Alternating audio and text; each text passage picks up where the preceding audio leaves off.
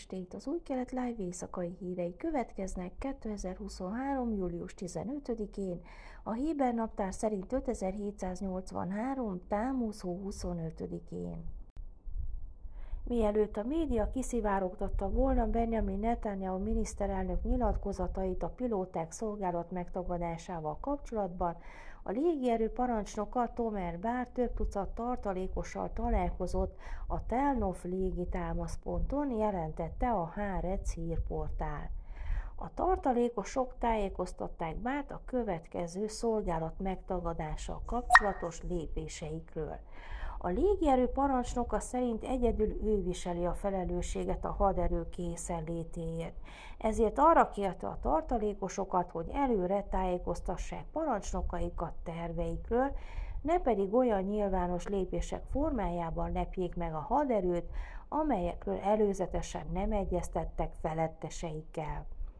Megjegyezve, hogy a légierő a közelmúltban komoly küldetésekkel szembesült, és a tartalékosok jelentős szerepet játszanak ennek a tehernek a viselésében, bár felszólította őket, továbbra is jelenjetek meg és higgyetek bennünk.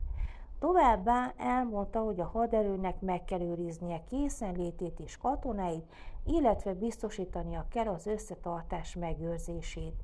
Elismerte, hogy az egységek összetartását rontotta az igazságügyi reform miatti márciusi válság, amit jelenleg is igyekeznek orvosolni. Bár visszautasította a találkozón egyes tartalékosok azonállítását, miszerint a légierő a kormány nyomására megsértette a nemzetközi haditörvényeket a gázai övezet elleni csapások során egy májusi hadműveletben. A légierő továbbra is fenn fogja tartani az izraeli védelmi erők értékeit, ígérte bár. A Tel Avivi Művészeti Múzeum újra vizsgálja egy náci háborús bűnös vagyonához kötődő adományok elfogadását, jelentette az Artnet. Ingrid Flick felkerült a múzeum gazdag adományozóinak falára, miután egy évtizeddel ezelőtt mintegy 670 ezer dollárt adományozott. Ám Flick pénzének forrását nemrégiben újból megvizsgálták, vagyonának nagy részét néhai férjén Friedrich Flicken keresztül örökölte. Flick német iparos volt, aki szoros kapcsolatban állt a náci párttal és az SS-szel. Kulcsfontosságú szerepet játszott a háborús erőfeszítésekben, és profitált a zsidó vállalkozások kisajátításából.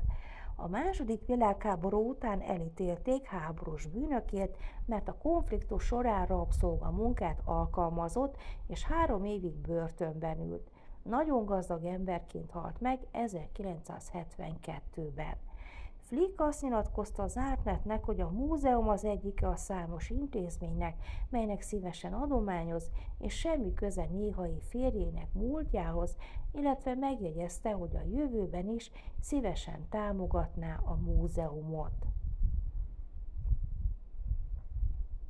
Az izraeli katonai bíróság csütörtökön elítélte egy palesztin terrorsej tagját, amely 2018. január 9-én megölte a hadgyermekes Raziel Shevach Rabit Havad Gilad illegális előőrs közelében.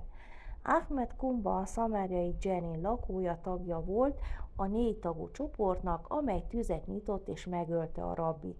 Kumbát szándékos halálokozásért ítélték el, mely a gyilkossággal egyenértékű. A rabbi meggyilkolása után a terroristák elmenekültek a helyszínről, és az izraeli biztonsági erők a rájkövetkező hetekben hajtóvadászatot indított ellenük, kettőt likvidáltak, kettőt pedig letartóztattak. Avi Mao szélsőjobboldali miniszter helyettes csütörtökön elindította új zsidó nemzeti identitási hivatalát, amelynek idére egy volt jobboldali képviselőt választott, aki a Benjamin Netanyahu-t hatalomból kiszorító előző koalíció tagja volt, majd központi szerepet játszott annak megbuktatásában és Netanyahu újbóli hatalomra juttatásában. Nir Orbach, aki 2021 és 22 között képviselőként szolgálta, volt miniszterelnök Naftali Bennett Jamina pártjában, most a Zsidó Nemzeti Identitási Hivatal élére kerül, amely az ultrakonzervatív LMBTQ ellenes Maoz nevében felügyelheti az állami iskolák külső oktatási programjait. Orbach kijelentette, hogy új szerepére fontos közfeladatnak tekint, különösen ebben a bonyolult időszakban, amikor az izraeli társadalom szerintem megosztott. Azt ígérte, új hivatala a szakadások orvoslásáért fog dolgozni, és arra törekszik, hogy megtalálja a legmélyebb közös nevezőt, nemzeti zsidó identitásunkat, amely erősíti Izrael nemzetének egységét és ellenálló képességét. Az izraeli fogyasztói árindex júniusi értéke a várakozások szerinti 0,2-0,3%-os emelkedéssel ellentétben végül nem változott. Így módon az éves inflációs ráta 4,5%-ról 4,2%-ra csökkent, ami még mindig jelentősen eltér a kormány által előre jelzett 1-3%-os céltartománytól. Júniusban a kiemelkedő áremelkedések között az élelmiszer 0,6%-kal, az egészségügyi ellátás 0,4%-kal, valamint az oktatás, kultúra, illetve a szórakozás költségei 0,2%-kal emelkedtek.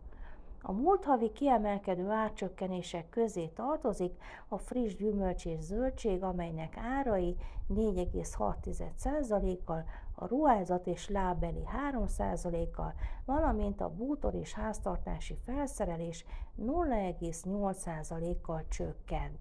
Az index aggasztó tétele a lakbérek 0,5%-os emelkedése volt.